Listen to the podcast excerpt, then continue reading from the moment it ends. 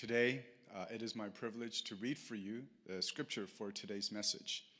It comes from the book of Hebrews, chapter 13, verses 1 to 3. The book of Hebrews, chapter 13, verses 1 to 3. This is the reading of God's word. Let brotherly love continue. Do not neglect to show hospitality to strangers, for thereby some have entertained angels unaware. Remember those who are in prison, as though in prison with them, and those who are mistreated, since you are also in the body. Amen. Now let's give our attention to the preaching of God's word entitled The Power of Hospitality.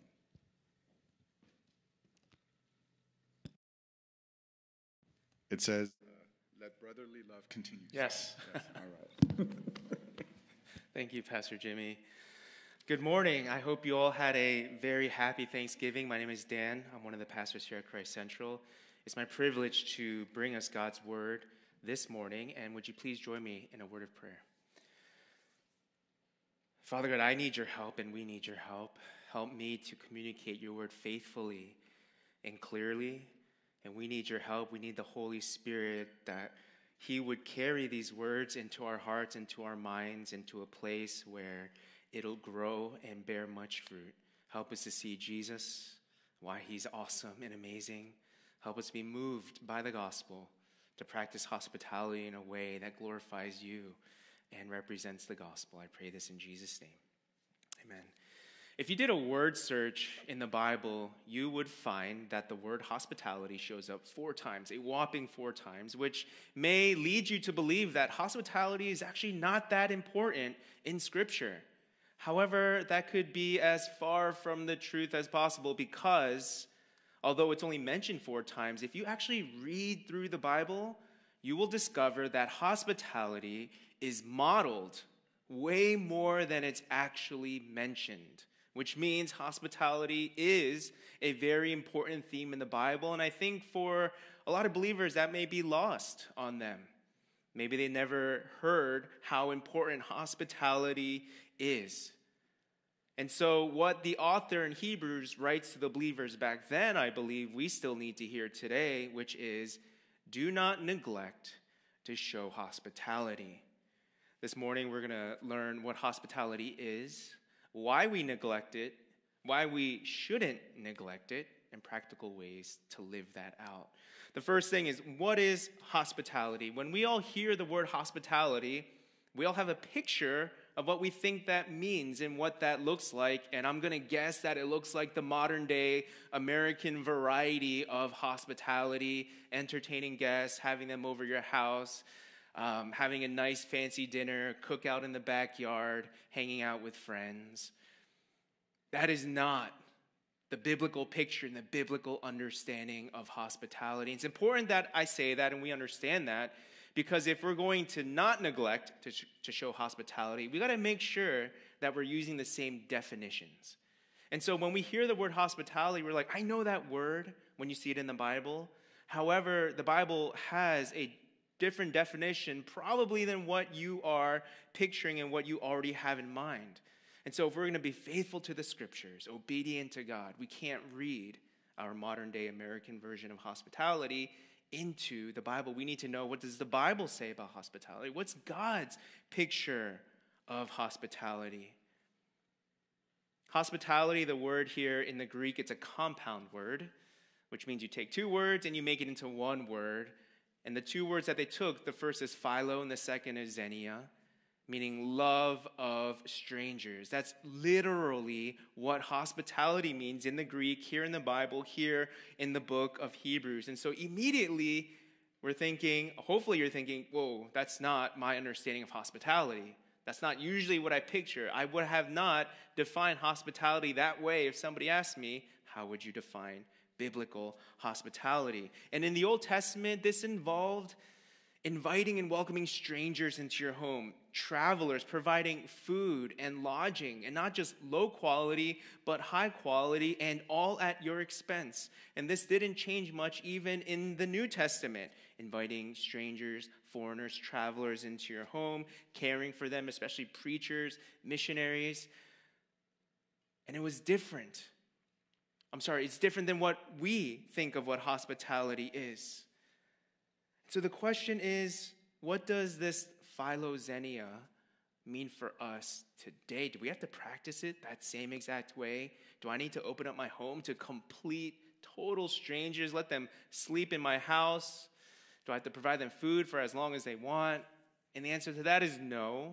I think that would be irresponsible, unsafe, and, and dangerous. So, the exact practice of hospitality is not going to translate into our culture today. That would be foolish. But the principle still very much applies. And I want to get to the heart of this biblical hospitality, this philoxenia, which means, and the principle means that we welcome those we don't know well. We invite those on the fringes. We care for those in needs. We share our material belongings at our expense. And we also share the gospel because we know at the end of the day that is what people need the most. Yes, friendships are good. We want everyone to have close friendships. A place to stay is really good. Eating really good food is really nice. But at the end of the day, Christian hospitality is different because we know what people need the most is Jesus Christ. Before we talk about how to practice it, let's talk about why we neglect it. The author says, Do not neglect hospitality. And I think maybe the biggest reason why is this the sin of partiality. Why we neglect hospitality. What is the sin of partiality? In simple terms, it's simply discrimination. And the sin of partiality has been the reason for some of the most deplorable acts and horrific wars and legislation all throughout history. Think about the slave trade, the Jim Crow laws, the Holocaust, the killing fields. The root of all of that is the sin of partiality, discrimination, a spirit of superiority, them versus us and looking down on others. I am better than, than they are.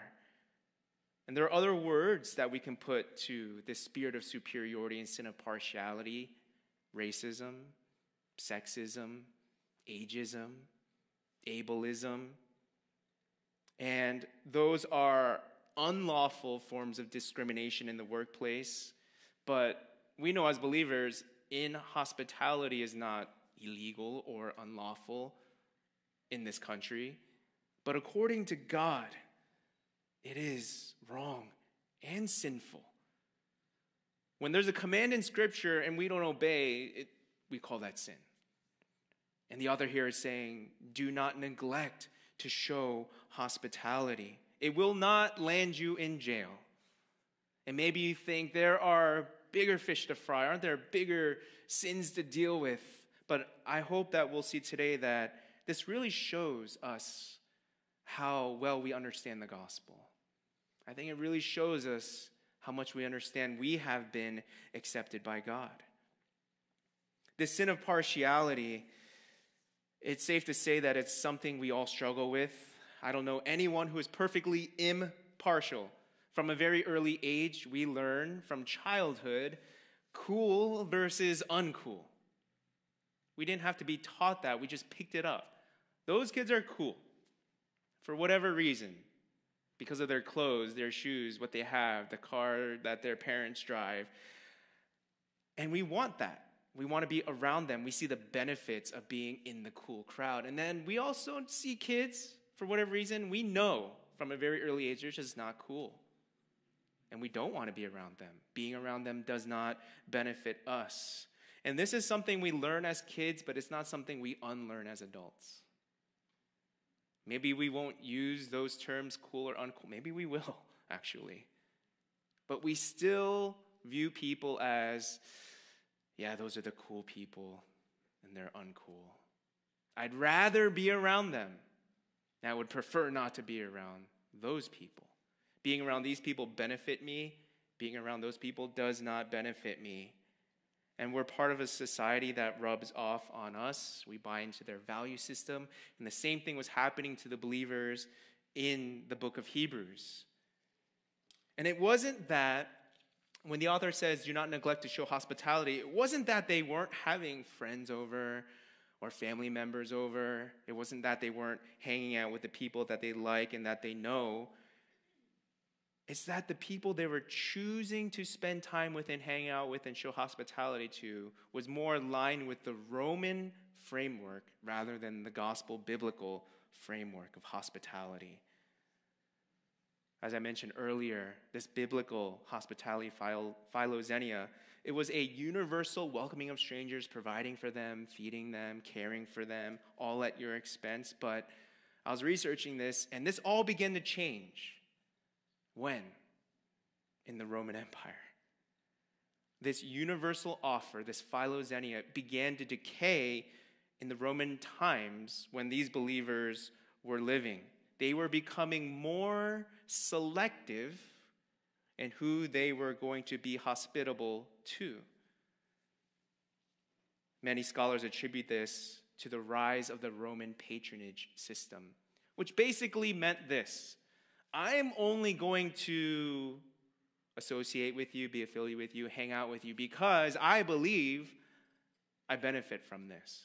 And if I don't believe I benefit in any way socially, materialistically, politically, then I'm not going to spend any time with you.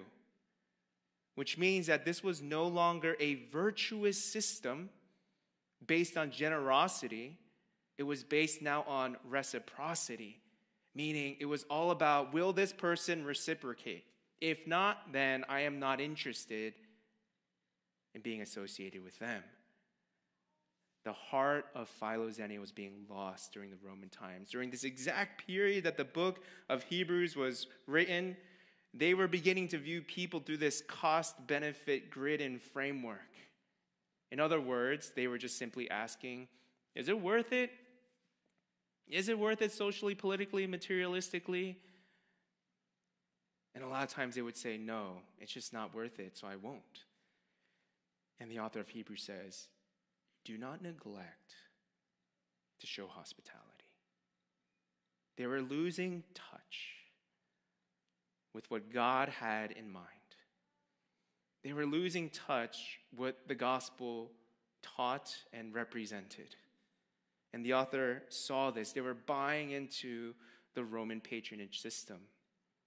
Now, we don't have an American patronage system. No one would ever call that that, but isn't that principle very much still alive today?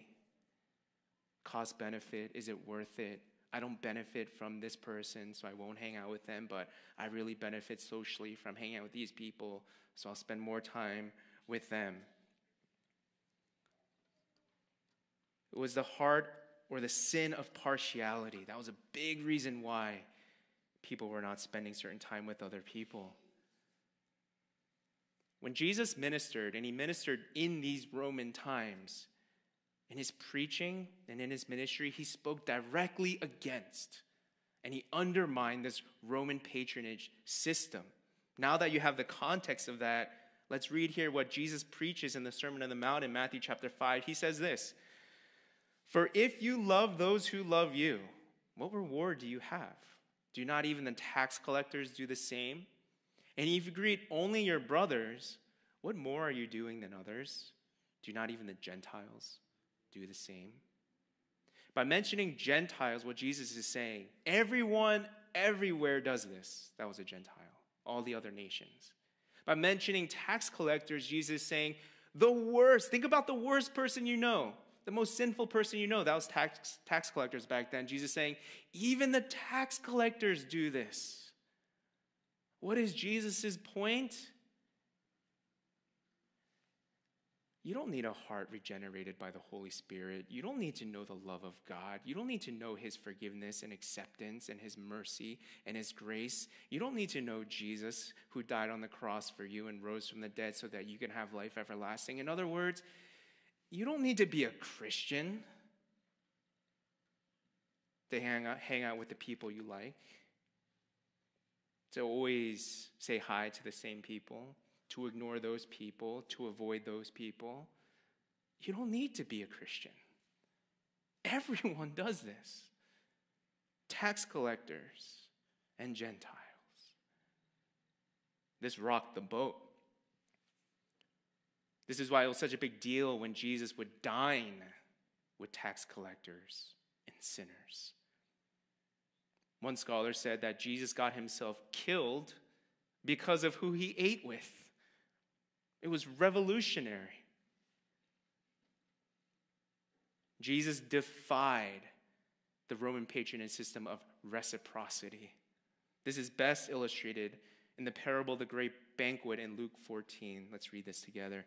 He said also to the man who had invited him, When you give a dinner or a banquet, do not invite your friends or your brothers or your relatives or rich neighbors, lest they also invite you in return and you be repaid.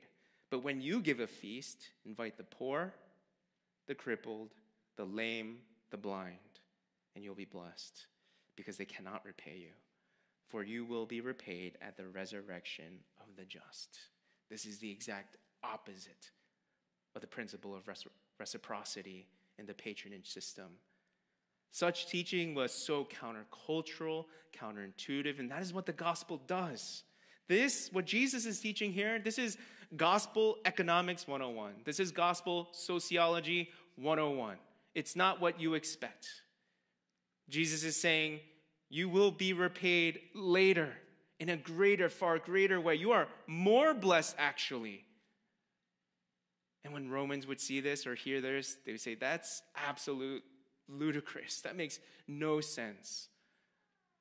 Why would I want to do that? Believers, Jesus is saying, No, you are far more blessed. So you think you're blessed by hanging out with these people or always being hospitable with those, and you think you're more blessed by avoiding those people.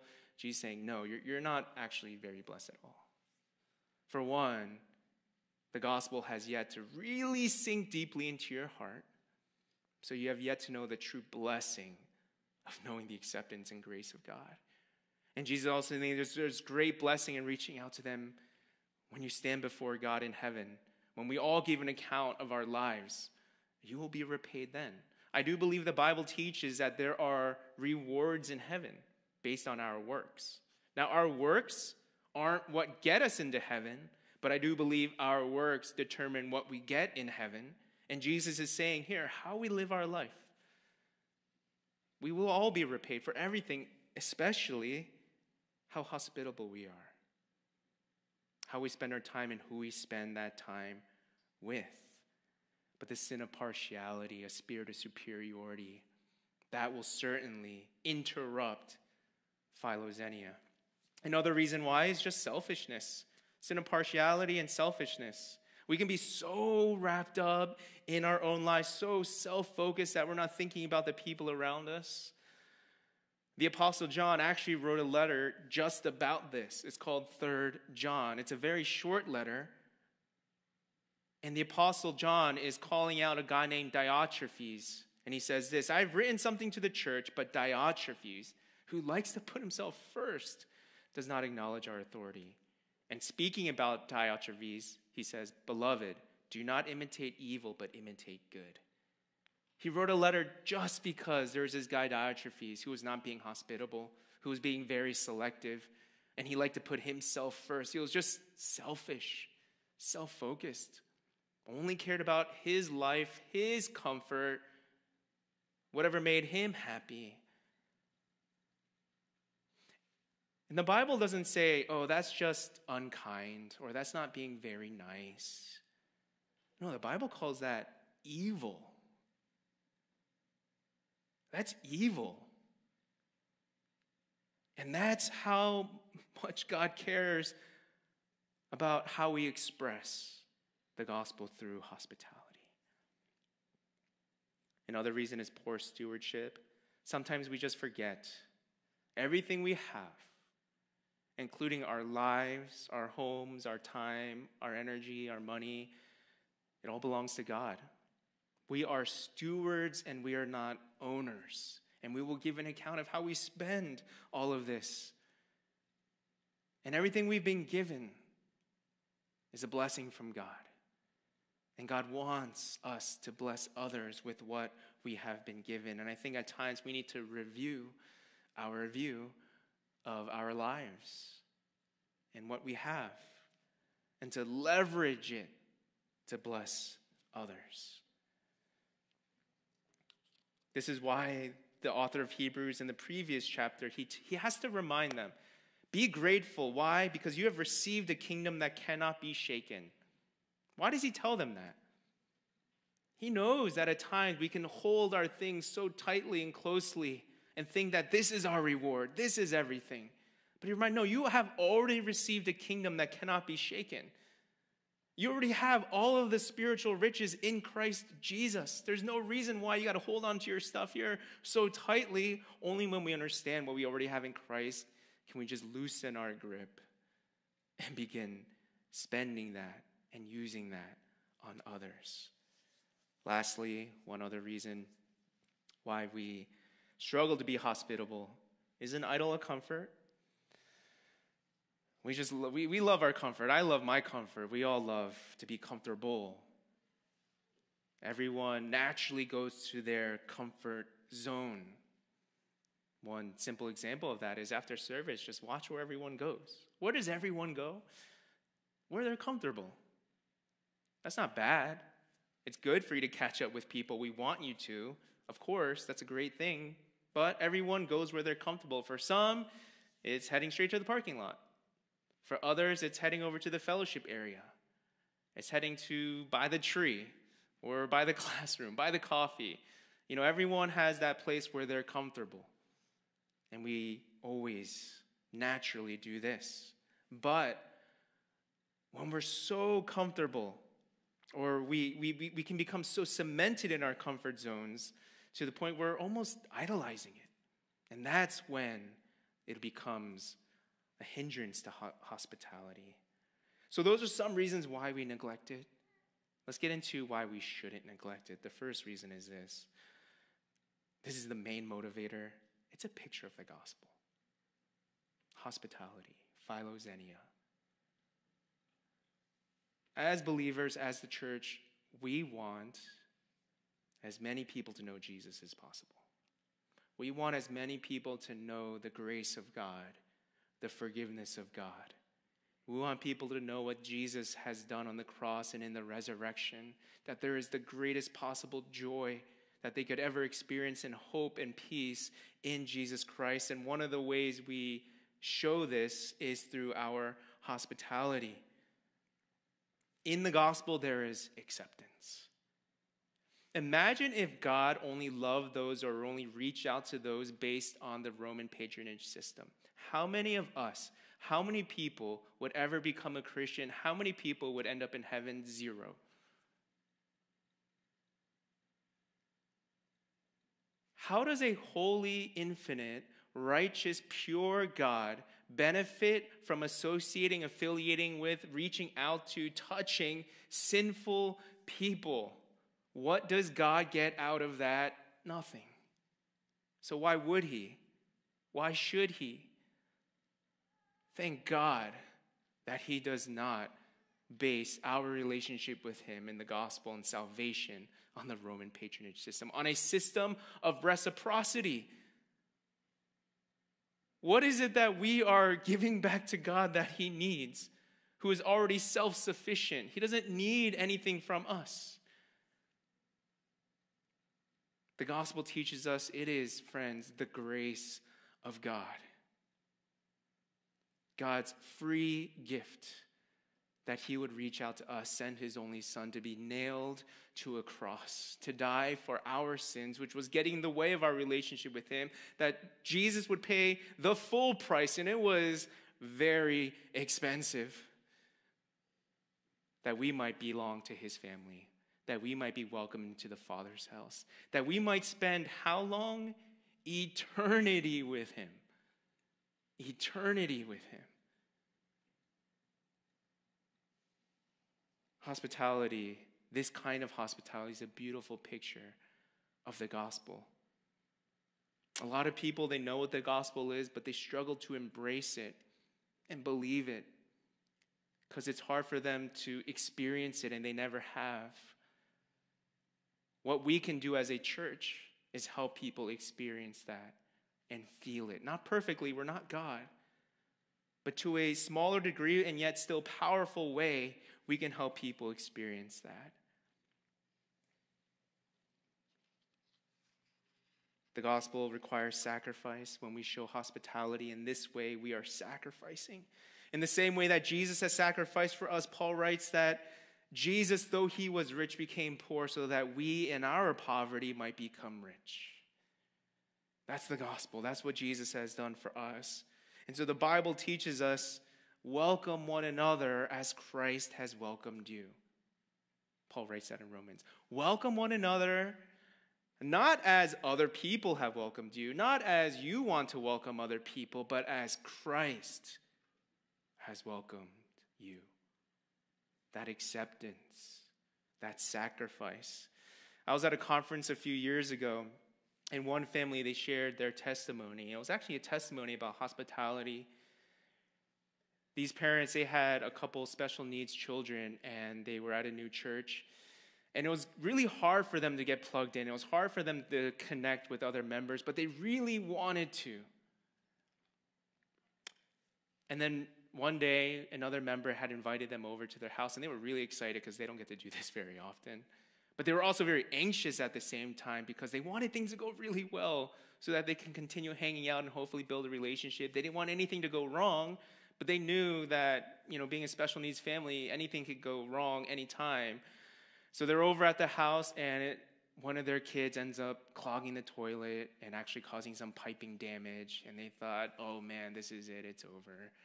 That was our one chance to connect with the church, to get to know another family. What are we going to do? To their surprise, they were invited back the next week. They were invited back. And they were so moved by that. They couldn't imagine why anyone would invite them back. The cost of the repairs, just the crazy, hectic night. And for them, that was a beautiful picture of the gospel. There's acceptance, there's sacrifice, it's costly. For that, that family, it, it meant the world to them. One New Testament scholar, he says that hospitality biblical philoxenia. It is the most concrete expression of Christian love. By concrete, he means tangible. There are expressions of Christian love. You can pray for people, you can donate online. But in terms of concrete, like people actually feeling the gospel, hospitality, face to face, putting in the time, the love, the welcoming, the acceptance, the price. Not only is it a picture of the gospel, it's a picture of the church. In verse 3 that we read, the author says, Not only do not neglect hospitality, but remember those who are in prison. Why does he have to say that? Because they were ashamed of being affiliated with those who are in prison. Roman system was all about status, and those who were in prison were at the bottom of the rungs. And if you knew people who were in prison and associated with people in, in prison, it would bring down your social status, your standing, and they didn't want that. So, why does the author have to say it, and what is his reason? He says this You're of the same body. You're the same body. Those are Christians who are in prison. You're not better than them, nor are you worse than them. You're both part of the body of Christ. Jesus is the head. What is there to be ashamed about? And so it wasn't just about having pity on people. Please do not extend hospitality out of pity or prison ministry out of pity. No, the author gives us the reason. It's not pity, you're part of the same body. These are your brothers and sisters in Christ. Jesus is the head. You have equal standing before God the Father. You are precious in His sight. View each other that way, whether you're in prison or you're politically elite or socially elite. It's a picture of the church when we show hospitality to everyone in the church. Jesus chose to associate with us. May I remind you, Jesus is not ashamed to call you friend. He's not. to dine with sinners and tax collectors. Jesus will call you friend. Those who are not popular, people who have addictions, people who have been abused, people who have been to jail, people who struggle with same sex attractions. Jesus calls you friend. He's not ashamed to know you and to be near you, to save you, to die for you. Hospitality is this beautiful picture of the church when it's practiced in this way. It's powerful. There's a coffee shop I like to frequent in Yorba Linda. For me, it's like the perfect coffee shop. I like it a lot. It has really good lighting, large windows. There's always a place to do work, great Wi Fi, big tables, and of course, yeah, good coffee. So I'll go there pretty often. But there are times where I can't stand to be there very long and I need to relocate. You may think, why? You, you just listed off like the best things about any coffee shop. It's because they crank up the AC so much. It's like torturous to actually be there for like close to an hour. And as much as I love everything else, I just find myself packing my bags and I have to leave. I think a lot of people feel that way about church. It takes so many boxes the praise, the preaching, the programs, the doctrine. If doctrine is the foundation of the church, the vision is the direction of the church, hospitality is the temperature of the church. They may love everything about the church, but if it's just so cold, they're not going to stay. You can't stay.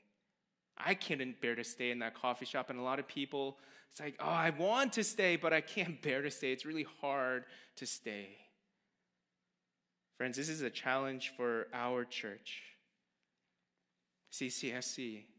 The onus, especially, is on the members of this church, those who have committed here.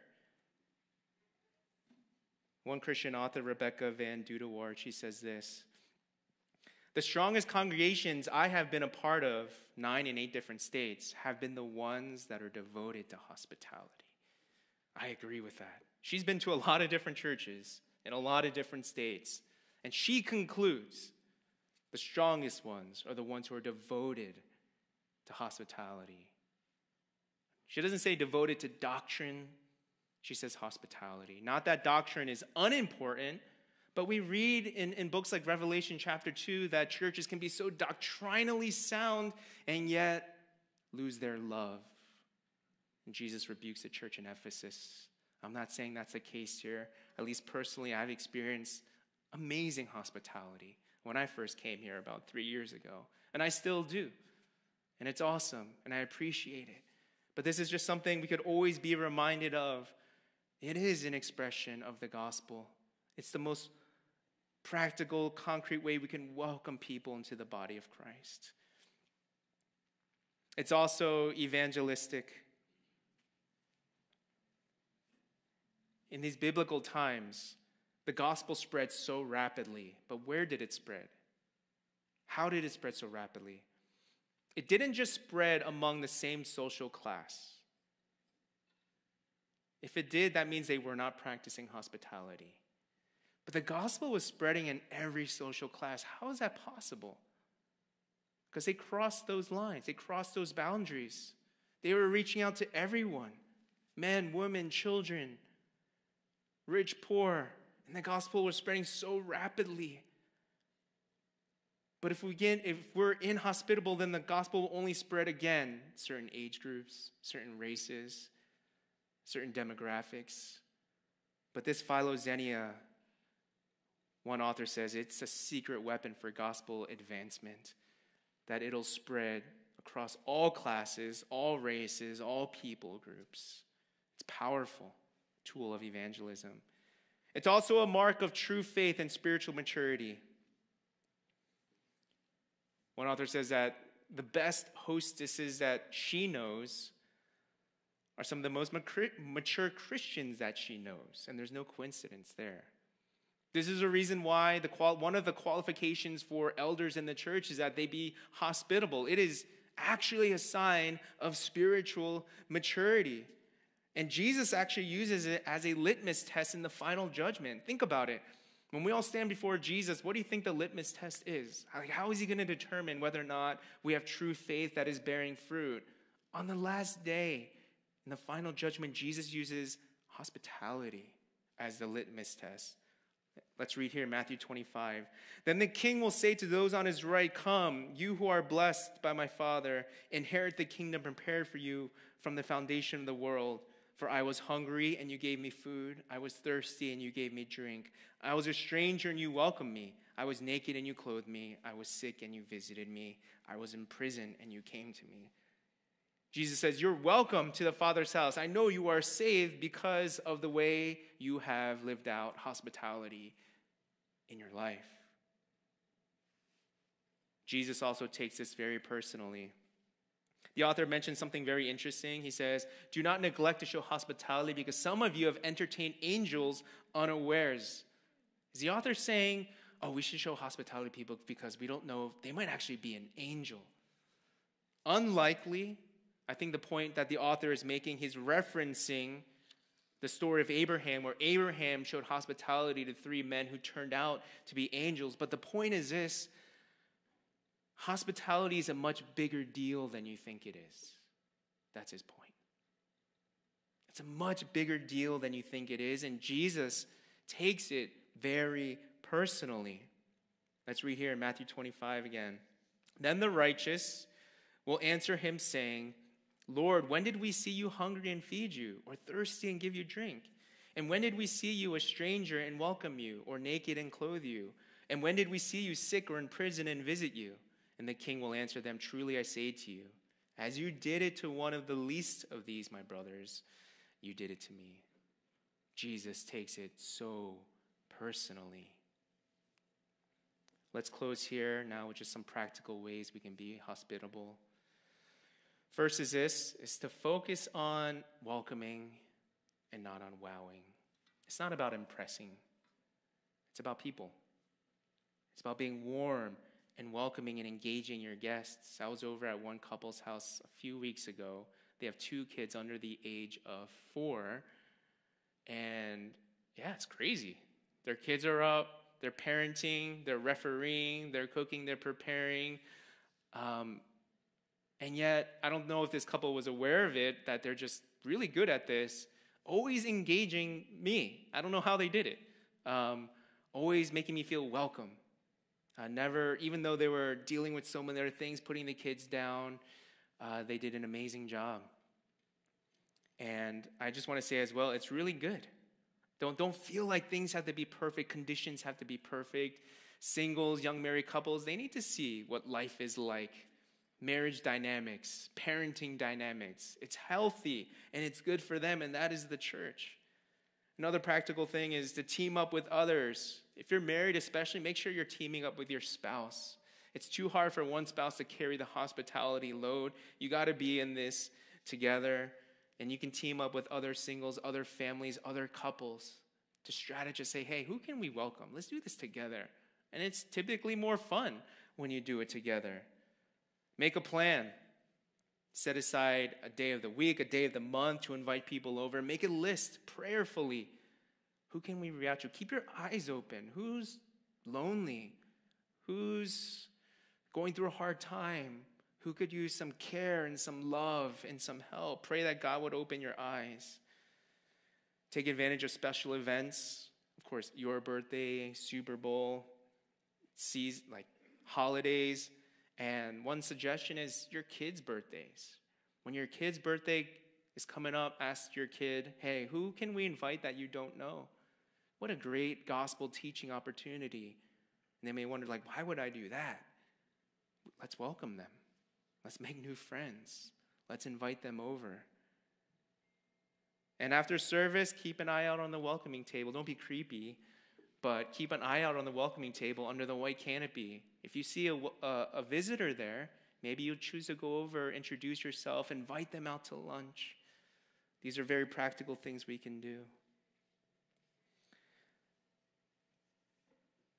And as we transition now, and I think this is a perfect day to celebrate the Lord's Supper, Here in the Lord's Supper, we are reminded of the acceptance and sacrifice that we have in Christ Jesus.